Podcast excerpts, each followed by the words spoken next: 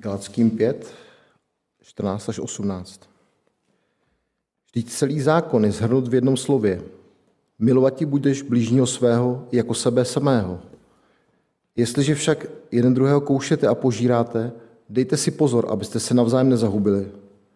Chci říci, žijte z moci Božího ducha a nepodlehněte tomu, k čemu vás stáhne vaše přirozenost. Touhy lidské přirozenosti směřují proti duchu božímu a boží duch proti ním. Jde, to, jde tu o naprostý protiklad, takže děláte to, co dělat nechcete. Dáte-li se však vést božím duchem, nejste už pod zákonem. Drahý nebeský Otče, Pane Ježíši, děkujeme ti za tvoje slovo, které jsi nám dal. Děkujeme ti, že z boží milosti se můžeme nazývat božími dětmi a že ti můžeme patřit, pane.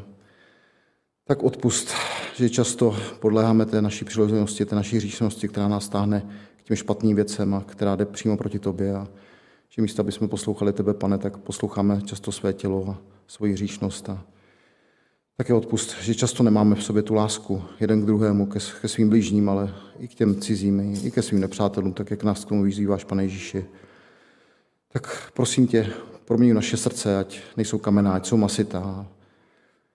A prosím tě, naplň nás láskou, ať jsme takový, jakými nás chceš mít. A taky ti moc děkuji, že jsme pod tvou milostí, pane, že už nejsme pod zákonem a že tvá milost a tvá láska nás objímají a provází nás všude na našich cestách. Tak prosím tě, buď s námi, pane, buď s námi po tenhle večer, poženej to slovo, které máme slyšet a dej nás tvoje slovo pro, proměňuje, ať se nás dotýká, ať, ať se odnášíme v srdci na všechna ta místa, kam potom půjdeme.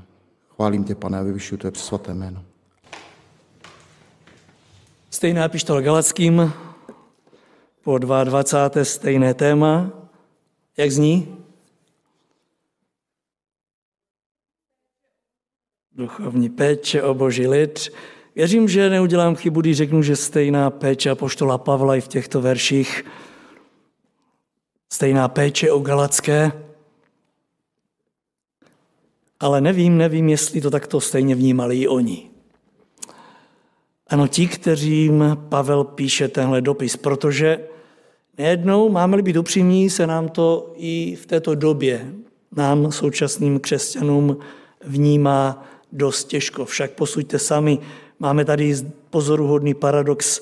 A poštol Pavel zde celou dobu, hlavně pak v té minulé biblické hodině, když jsme se zamýšleli nad tím 13. veršem, tvrdil, že jsme byli povoláni ke svobodě. A teď se nám vybaví takové to, že se nadechneme v církvi a budeme prostě si to užívat. Ano, byli jste povoláni ke svobodě, bratři, říká Pavel, aby v zápěti řekl, že si to nesmíme vysvětlovat, jak chceme, nýbrž, že v té svobodě máme sloužit v lásce jedni druhy. Kraličtí překládají to slovo, máme posluhovat jedni druhy. No a to už nám mizí tak trošku úsměv z tváři, že? To už nám se tak ta svoboda nahlodává. Byli jste povoláni ke svobodě a mnozí si tak, tak představují, že přichází do církve a konečně svoboda, konečně prostě jsou tak v sobě vnitřně svobodní, když ale Pavel říká, ale nevyskládejte si to špatně. Právě v té svobodě máte sloužit a to v lásce jedni druhý. No řekněte sami, bratři a sestry, jsme my snad v církvi nějaký posluhovači. Máte posluhovat jedni druhým, říká Pavel. Přišli jste si do církve pro takovou tu svobodu, abyste v ní sloužili těm dalším. Pozor, nejednomu to dělali otroci svému pánovi. Vždycky jeden otrok nebo deset otroků sloužilo jednomu pánovi. Tam si to jak tak roz, rozředilo, řekně, můžeme-li tak říct. Ale Pavel říká, že my jsme na tom trošku hůř, protože my máme prý sloužit jeden druhému. A teď, když si vezmete, že představíte si e, bratry a sestry, kteří vás obklopují, máme být svobodní a jsme povoláni ke svobodě, ve které jeden druhému máme sloužit. Jeden druhému máme posluhovat. A to pozor, nejenom když jsme nemocní. Ano? Vždycky se posluhuje tomu, kdo už nemůže chodit, kdo nemůže e, se o sebe postarat, ale Pavel neříká, že máme si sloužit jenom, když jsme nemocní. Prostě v té svobodě, kterou nám Kristus vydobil. Máme jeden druhému milovat, máme jeden druhému sloužit, máme si doslova posluhovat. Tože je svoboda? Pavle, tohle je svoboda? Já věřím, že nás tady někde vnitřně se dotýká. Jaká pak svoboda? Umím si představit, jak galačtí byli zmatení v té době z tohoto Pavlova dopisu. On je přivedl ke Kristu, falešní učitelé jim říkali, jak mají dodržovat zákon a tak dále a tak dále. Pavel ale říká, neposlouchejte je, chtějí vás znovu zotročit, já vám nabízím Kristovu svobodu, milujte se vzájemně, posluhujte si, služte si.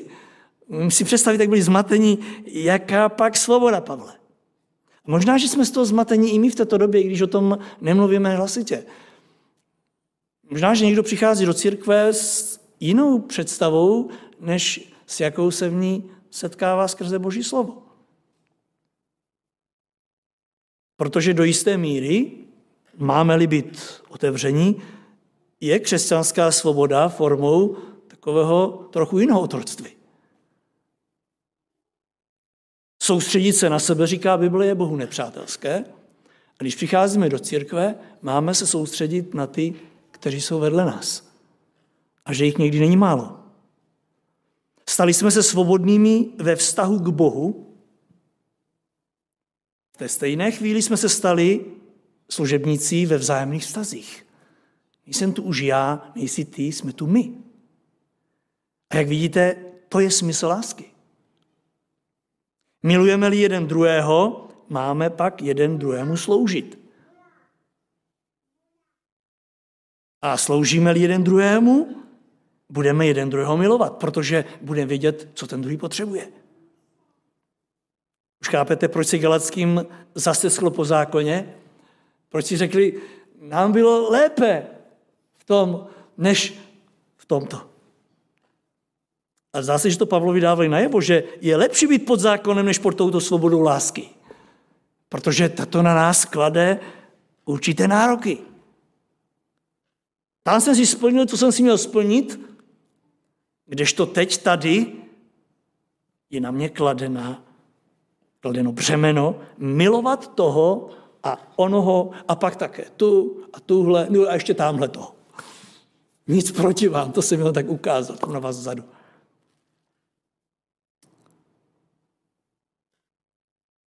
A víte, boží lid neměl daleko nikdy k tomu, aby se vracel ve vzpomínkách k tomu, co kdysi dávno opustil. Nikdy k tomu neměl boží daleko. A nemá ani dodnes. Někdy jsme radostní, šťastní z toho, že nás pán vysvobodil z toho a onoho, po chvíli se nám ale může zastesknout a někdy se stýská. Vzpomínáte na boží lid izraelský, který Bůh vyvedl eh, který Bůh vyvedl z eh, Egypta. Myslím, že si nemůžeme nikdo představit, jakou radost z toho měli. Když se ocitli na svobodě, když už eh, faraonův bič na ně nedosáhl. Jakou radost prožívali. Když ale byli vysvobozeni z otroctví a byli uvedeni do svobody, Čteme ve 4. Možíšově 11. kapitole v 5. verši, že si začali stýskat. Cituji, vzpomínáme na první věc, víte, kterou uvedli, na poušti, po čem se jí zastesklo? Na jídlo, ale na jaké? Na maso. A víte, na jaké maso? No na to, které nebylo na poušti, a to byly ryby. Víte, oni na poušti pak měli maso, ale neměli tam ryby maso. No pochopitelně, že jo, na poušti nemůže být ryby maso. Jenomže jim se stýskalo po rybách, protože vždycky to tak mu bývá, že zasteskne se nám potom, co nemáme. A když to chvíli máme, už jsme to přesycení a zase se nám stýská po tom, co nemáme. Zapřemýšlejte, když uh, máte předovolenou, tak se vám možná stýská po takových těch eh, jídlech, eh, které tam někde eh, v těch zemích je. Když tam ale jste, řekněme, týden, dva, Nespom, ne, ne, ne, se vám po knedlikách, co? Knedlo Slyšel jsem už takové, teď bych si dal knedlo zelo. Má tam, má tam všechno možné, ryby a, a já nevím, jaké mořské potvorky. Ale knedlik tam není. Když přijde ale domů, tak po chvíli ho je zase sytý. Tohle je ta naše, tohle je ta naše lidskost. Když Izrael přišel na poušť, první, co se mu vybavilo, není tady ryba. Písek tam byl, to jo, ale voda a ryby tam nebyly. A poslouchejte, co říká. Vzpomínáme na ryby, které jsme měli v Egyptě k jídlu zadarmo. Představte si, byč, ten taky byl zadarmo, na ten nespomínají, ale vzpomenou si na ryby. Ty tam byly zdarma. A teďko přichází, když jim tak eh, ty sliny uh, navodili ryby maso, tak si vzpomněli, že k, těmu, k tomu rybímu maso by šly ještě okurky. No řekněte, no nedostali se hlad? Rybí maso a k tomu okurky. A potom by to chtělo něco sladkého. A tak oni řekli, a po rybe, rybách a okurkách bychom si dali meloun. Oni jmenují množné číslo, melouny. A teď citují a napor, a cibuli, a česnek. Řekněte, není to úžasný. A pak se dívali na sebe a říká, říkají, jsme už celý seschli. Nevidíme nic jiného než tu manu. Bože, jak nám bylo dobře v Egyptě, ty jsi nás vyvedl. Podívej, jak jsme seschli. Jen tam mana. Ano, boží lid vzdychá při vzpomínce na starý život. A od té doby mnohokrát boží lid vzdychal při vzpomínce na to staré. A to i když měl nové a i když měl lepší.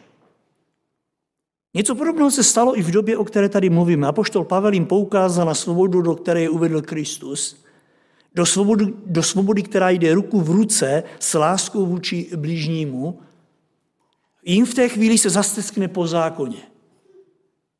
Vnímali to tak, že tam to tehdy nebylo tak přísné. Nebo že by zapomněli? Nejinak i my v téhle době. Možná si říkáme, když jsem nebyl věřící, tak jsem neznal toho, toho také ne, tam to také ne, tak jsem je nemusel milovat. Když jsem nebyl věřící, tak jsem si vybíral, koho budu milovat a koho ne. Vybíral jsem si, s kým budu kamarádit a s kým ne. Jo, teď? Teď jsem si ani vybrat nemohl. Přišel jsem do sboru, lidičky, on je tam i tamhle ten.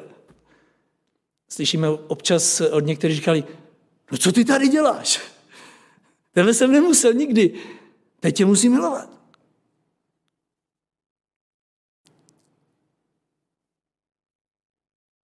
Mějte být k dispozici v lásce Boží a sloužit si vzájemně. Dřív jsme byli sami sobě pánem, teď jsme služebníky jeden druhého. Navíc tehdy jsme pomáhali, komu jsme chtěli, však také přece, proč bych pomáhal všem. Teď mám pomáhat těm, které jsem si nevybral. Kristova je církev. Amen. Kristus si vybírá, Kristus si volá. Pán do ní povolává, koho sám chce, jenomže ne vždy se nám ten a onen líbí, ne vždy ten a onen nám je sympatický. Boží záměr ale stejný. Služte v lásce jední druhý. A co onen stesk po zákoně? Víte, Pavel tehdejší Galacké velmi rychle uzemňuje, když jim říká ve 14. verši, vždyť celý zákon o kterém vy tady básníte, je zhrnut v jednom jedinom slově. A to zní, milovat budeš blížního svého jako sebe. Toto zdá se jim ďábel velmi mistrně zakryl. Víte, ďábel je mistr v tom, aby nám zakryl to a ono, protože jině tak si budeme stýskat. Kdyby jsme viděli všechno, jak je, tak bychom to dokázali velmi rychle, eh, jak si seřadit, jenomže ďábel nám toto zakreje A my si stýskáme, eh, protože toto nám je skryto.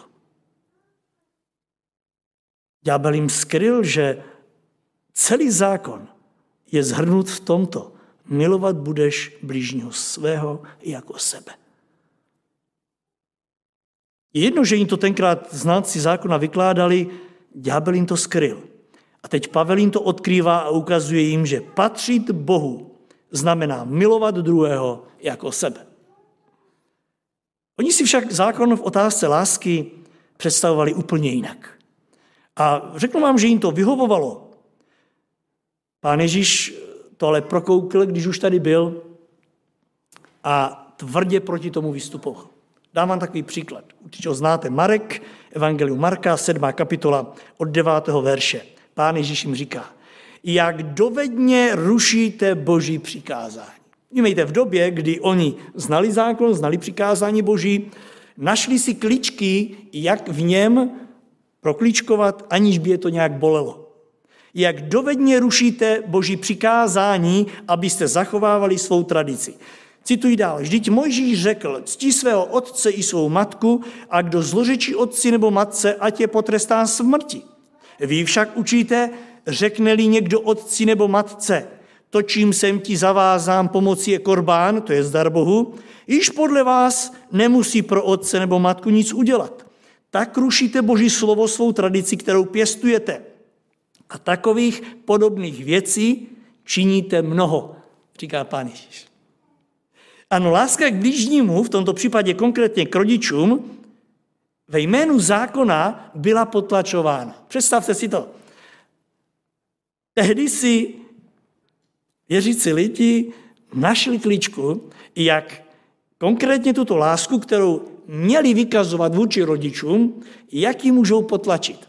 Jak to můžou udělat, aby rodičům nedávali to, co měli.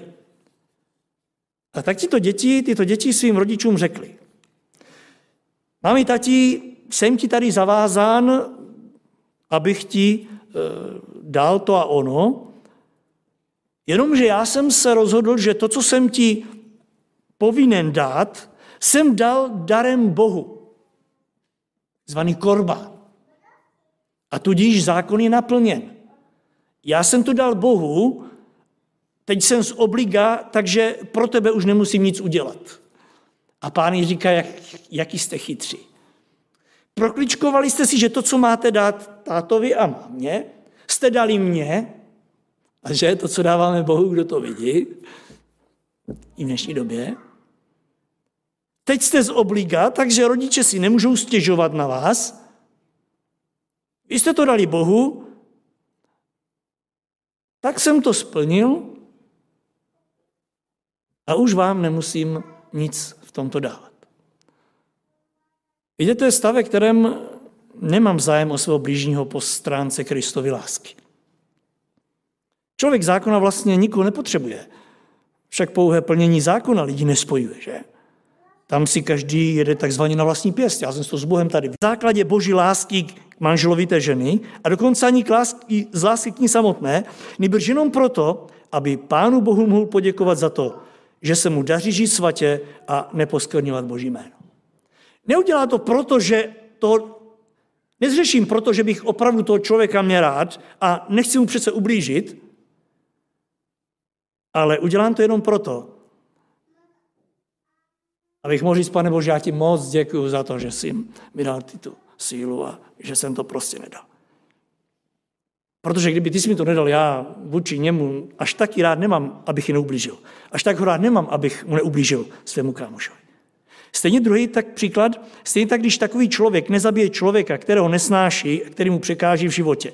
Neudělá to, protože tohoto člověka miluje Kristovou láskou, ale proto, aby se nestala ujma božictví, aby si netrpěl jeho svědomí a aby za to nemusel pikat ve vězení. Docela zvláštní pohled. Však si musel se vyrovnávat i pán Ježíš na tomhle světě. On se díval na křesťany, kteří eh, se modlili, kteří mu děkovali. A víte, že ne vždycky tu lásku, kterou mu vyjádřili, mohl přijmout. Znáte ten příklad z Lukáše 18. kapitoly 9. verš.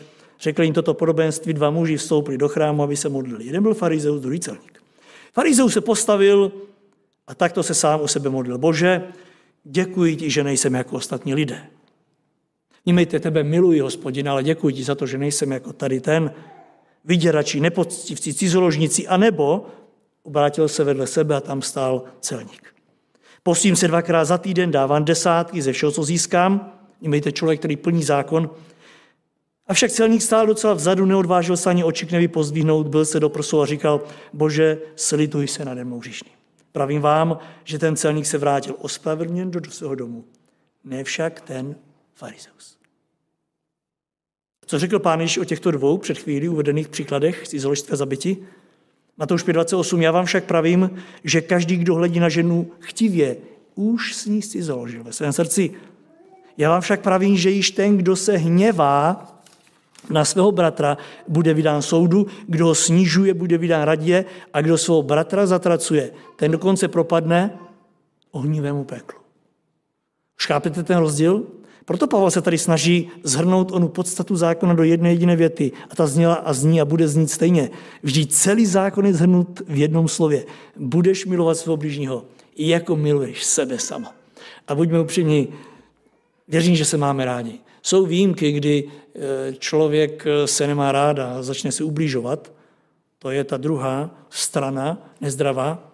Ale stejně tak je nezdravé to, když máme rádi sebe natolik, že ostatní nám jsou ukradení. Celý zákon, říká Kristus, je zhrnut v té slově. Budeš milovat svého blížního jako sebe. A teď by byla docela dobře si položit otázku, a kdo je můj blížní? Vzpomínáte si, písmo na to odpovídá. Nejenom ten, který eh, sdílí stejný, eh, stejný názor, či ono, nejen ten, který Eh, který má tu moji stejnou krevní duchovní skupinu, nejenom ten, který má rád to, co mám rád já a tak dále. Kdo je můj blížní? Budeš ho milovat jako sebe. Ano, křesťan, říká Pavel mezi řádky, věří v Boha, jehož slávu a ctí bylo, že se pro lidi mohl obětovat. Přemýšleli jste někdy nad tím, že Bůh se oslavil v tom a jeho skutečně slávu a ctí bylo, že mohl za tebe a za mě položit život. To nikdy nedomyslíme. A teď představte si, on to samé chce po nás. Abychom si navzájem sloužili. A víte, že písmo říká, my jsme povinní jeden za druhého klást život. Přitom Bůh nechce po nás tuhle tu dobu, aby jsme jeden za druhého položili svůj život. Zatím jsme nikdo nemusel za nikoho položit život. Chce po nás tuhle chvíli, abychom měli jeden druhou v lásce. Realita v Galácii zdá se byla úplně jiná. Podle toho, co tady Pavel píše dál, je zřejmé, že v Galacích zborech život v církvi vykazoval všechno jiné, jenom nevzájemnou lásku. Lidé se byli hruď, jak dodržují zákon, jak dodržují obřízku. Lásku mezi sebou, ale neměli.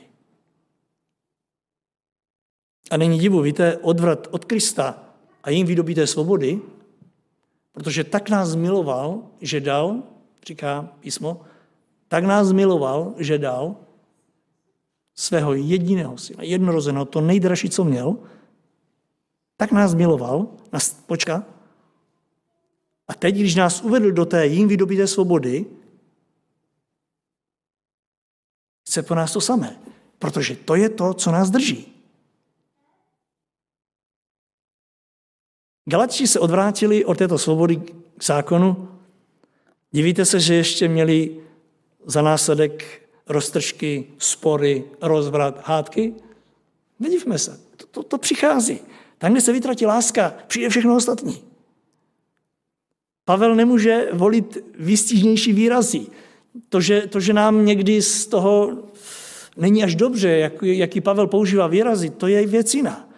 Ale Pavel jde na dřeň, jak se říká. A říká, jakmile začnete povolovat svému já neboli svému tělu, nedívte se, že se začíná prosazovat to, co byste radši nechtěli vidět. Upadáte do fanatismu, který rozbíjí a zabíjí. Galačtí říkají, ale, ale kde tady vidíš, kdo koho kde zabil? Ale Pavel ví, co říká. A víme, že mnoho zborů od té doby, bratři a sestry, se přesvědčilo i v naší zemi, v České republice, i v naší církvi. Mnoho zborů božího lidu vzalo za své právě na základě těchto zdánlivě nepatrných šarvátek. Mysleli si, že to půjde i bez toho, milovat budeš blížního svého jako sebe. I tak, kdybychom milovali toho druhého jako sebe, nikdy bychom mu neřekli to, co mu normálně řekneme, nikdy bychom se k němu tak nezachovali, nikdy. Protože sobě si to neřekneme. A i když, tak v legraci možná. Ale tomu druhému a máme ještě možná takový pocit, že ho, tak jsem si ulevil. Od té doby mnoho zboru vzalo za své jenom proto, že tam přišly tyhle šarvátky, že to, nebylo to, že to bylo to nej, co mohli udělat, v jejich očích to bylo samozřejmé. Však eh, víte, že všechno, co děláme, tak děláme s přáním ochránit boží věci, že? To, když eh, ve sboru vznikne eh, vzniknou hádky, když tam vznikne všechno to kolem toho roztržky, spory, Myslíte, že vám někdo řekne, že to udělal jenom proto, že eh, se chtěl tomu a onomu nějak pomstit, nebo že to je projev jeho těla? Ne. Nikdy si to církev nepřizná a je to škoda. Možná by to vzalo dobrý začátek. Nikdy si to křesťané nepřiznávají, že to, že se pohádali, rozhádali, rozdělili, že to bylo proto, že dali průchod něčemu v sobě. Ne. My říkáme častokrát i v církvi, že to, že se to stalo, bylo proto, že jsme chtěli ochránit boží věci. Chtěli ochránit církev, chtěli jsme ochránit zbor, chtěli jsme ochránit uh, boží dům, boží vinici. Ano, všechny zápasy přičítáme ochraně božího díla. Ve skutečnosti ale Pavel říká, podobných bojích se vždycky jedná o prosazování sebe sama. Prosazování častokrát svých zbytečných názorů. Nemluvím teď o tom, kdy to situace vyžaduje, aby jsme zaujali postoj a nenechali rozbit ďáblem zbor. Ale co si budeme povídat, bývá velmi často církví boj jenom proto, že moje já a tvoje já se nechce nechat odstrčit takzvaně od válu. Chce si prosadit to svoje. A pak nastává boj všech proti všem. Všech proti všem. A než se otočíte, nacházíte se v duchovní džungli, ní se křesťané velmi duchovně a zbožně koušou, něm se doslova říká Pavel žerou, požírají a hltají. Nevím, kdybyste vypsali tento dopis, jestli byste použili tenhle výraz. To jsou velmi odvážná slova. 15. verš. Jestliže však jeden druhého koušete a požíráte, bylo odvážně ještě apoštol, že jo? Dejte si pozor, abyste se navzájem nezahubili. Křesťané si možná řekli, tak co, tak jsem ho jenom mírně, mírně jsem ho hryznul. Tak jenom mírně. Pavel říká, dejte si pozor, jestliže jeden druhou koušete, pak už se požíráte, to znamená, už jste se dostali ke kostem, dejte si pozor, abyste nezjistili jednou, že vlastně jste se zahubili. Tady je obraz, a poštol Pavel přebírá ho z takových dvou rovin. Za prvé je to už změna džungle. Víte, že v džungli vládne zákon silnějšího, že jo? Máte stejně rádi jako já ty dokumentární filmy o zvířatech, tam to prostě je tak jasně vidět, že ten silnější vítězí prostě. Ten rychlejší dožene slabšího, ten silnější porazí slabšího. Jeden druhého nahání, jeden druhého rve, kouše, požírá. A Pavel, si vybaví církev Galácii, tak si říkám, nevím, mně se zdá, že vidím džungli. Prostě naháníte se, koušete se. vítězí silnější. Druhou rovinou, kterou Pavel používá, a ta je opravdu silný kalibr, je kanibalismus. Ten se mi zdá v tomto slově jako pravděpodobnější. Pavel totiž do Galácie píše tenhle dopis lidem. Píše to zvířatům. Navíc píše to tamním křesťanům, kteří v Kristu Ježíši poznali spasitele. A o to víc je ten obraz hroznější. Říká, vy se koušete a vy se požíráte. Do toho slova jeden druhého. Ať se nám to líbí nebo ne, to je obraz duchovního kanibalismu. A musíme být upřímní. Připomínám, že to nebylo z lásky. Z lásky. Víte, někdy říkáme, ty jsi tak sladký, hlavně dětem, že bych tě sněd. Láskou. Tihle lidé v Galácii se nepojídali láskou, ale z nedostatku lásky. Z nenávisti, z řevnivosti. Prostě se dostala do popředí jejich tělesnost a jak víte, ta nemá nic společného s láskou Ježíše Krista. Tělesnost v nás nenávidí Kristovu lásku.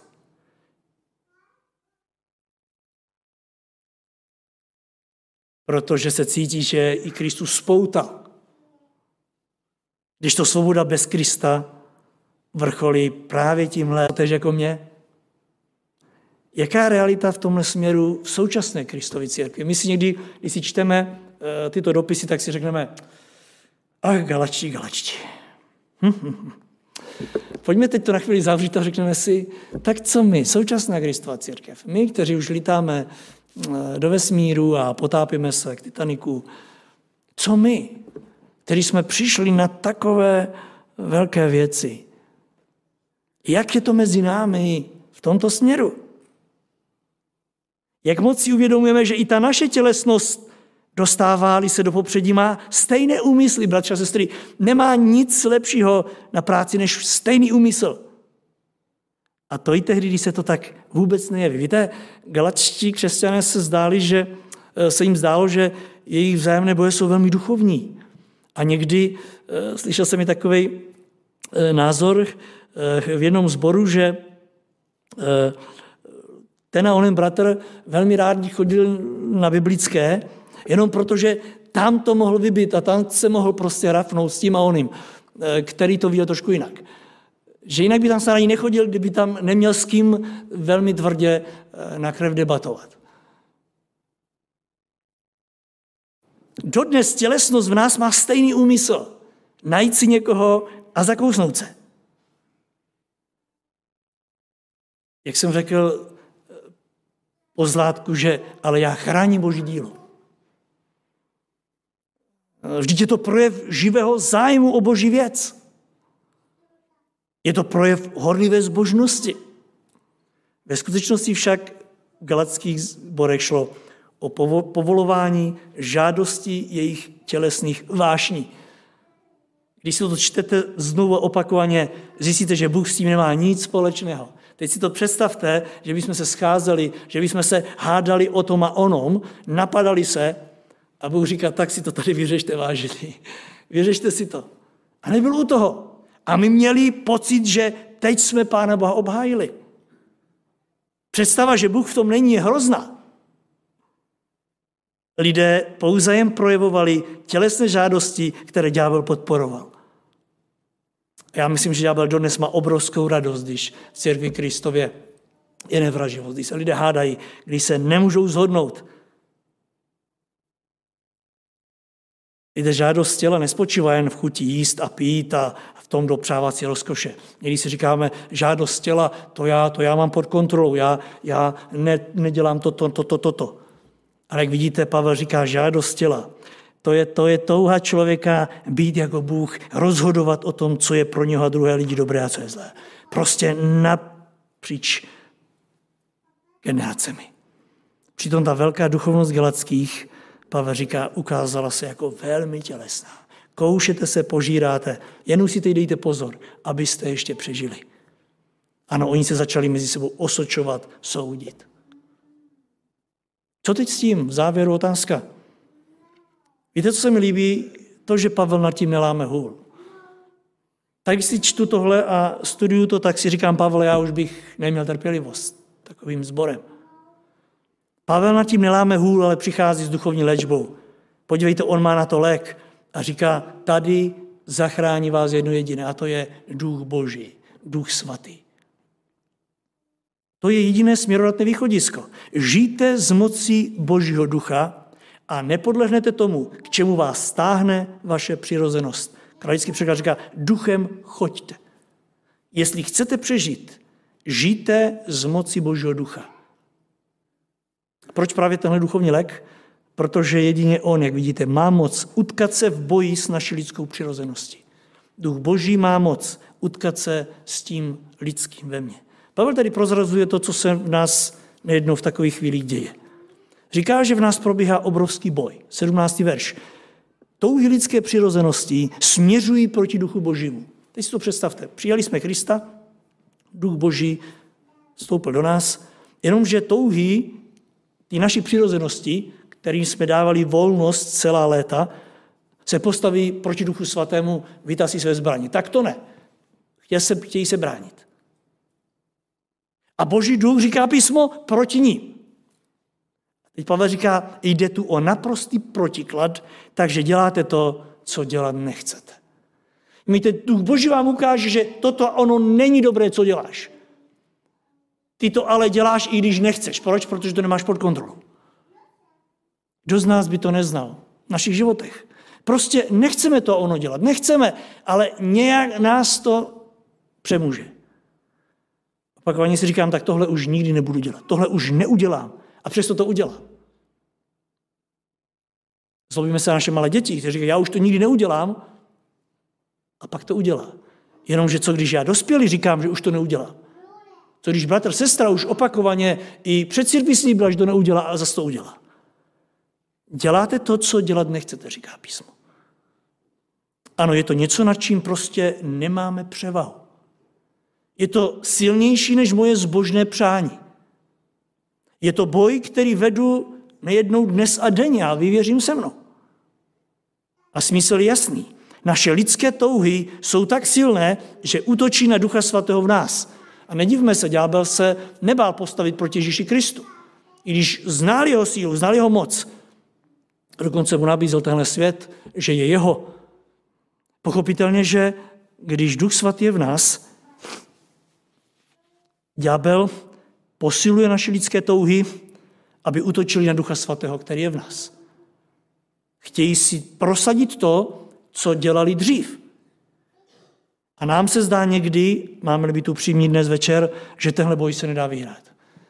Někdy si řekneme, už jsem tolikrát selhal. Na stejné čáře, na stejné rovině, ve stejných říších. To se nedá vyhrát. Prohrávám opakovaně. Jenomže Pavel trvá na svém. Duch svatý má moc to v tobě a ve mně porazit. Ne, není to v naší síle, bratře, sestry. Ale v síle Ducha Svatého. To je. Proto ta otázka na závěr zní, a proč to vítězství není naší každodenní skutečností? Když Duch Svatý má v nás chrám, proč není to každodenní zkušenosti? Odpověď zní, protože toto se neděje automaticky. Četli jsme tady, dáte-li se vést duchem božím, slyšíte to? Pokud se jim dáte vést, pak přichází osvobození. Jak vidíte, moc k vítězství tu je. Ale ruku duchu svatému musíme pod ducha toho zlého, ducha tělesnosti, ducha toho zlého, ducha tělesnosti. My si to nesmíme plést, žít duchem není totožné s nějakou zázračné výjimečnou činností nebo se zvláštními charismatickými projevy ducha. Víte, i tady se setkáte s křesťany, kteří si to pletou s tím, že, že musí se podat něčemu a, a být někdy mezi nebem a zemi. Ne, my jsme stále nohama na zemi. Pavel neříká Galackým, že se mají zvednout od země. Ne, jste nohama na zemi. A žít s duchem božím, v jeho moci, to je normální křesťanský život. V pokorné oddanosti vůči Kristu. Právě v této oddanosti je svoboda od zákona těla. Takže člověk už nemusí otročit žádostem svého já. Nemusí už nějak bojovat o prosazení své osoby. Už se nemusí nutně s tím a honým hádat do krve. Proč? Duch svatý řídí naši mysl, řídí naše ústa, řídí naše ruce. Tak stačí zůstat v Kristu, v duchu jeho lásky. K Bohu i k bližnímu. Kdo má ducha svatého, ten už nepotřebuje zákon. Duchem vedený člověk je tichý, pokorný, učí Bohu a milý k lidem, což dovoluje Bohu Duchu svatému, aby skrze nás jednal podle své vůle. A z písma víme, že kde je duch boží, tam je svoboda. 2. Korinským 3.17. Kde se usadí duch boží, tam je svoboda. A tudíž i síla žít pro toho druhého nezdonucení, bratře, sestro, musím tě milovat, co mám dělat? I tak někdy jako křesťané působíme. Co mám dělat, když už jsi tady a já taky? Nějak to přežijeme, ne? A pak chceme být spolu celou věčnost. Ne, tak to je špatně. Kde je duch boží, tam je svoboda a tudíž i síla žít pro to druhého, ne z nebož z lásky ke svému Bohu. Bože, díky, že jsi mě přijal, díky, že můžu tě milovat a s tebou i toho, kterého jsi dal vedle mě. A přesně tohle si přeji, bratře a sestry, pro sebe samozřejmě v prvé řadě, pro svou rodinu, ale i pro tu duchovní rodinu, s kterou můžu už dlouhá léta žít a působit s prozbou, aby duch Boží pomáhal jim, abychom vzájemně se měli rádi, abychom vzájemně si mohli pomáhat, abychom vzájemně si mohli sloužit, nebo jak říkají kraličtí, abychom si mohli posluchovat. Všechno z lásky k našemu Bohu, který nás nezaslouženě zachránil a který nás každodenně zmocňuje k tomu, čemu bychom nikdy neměli dostatek lidské síly. Amen.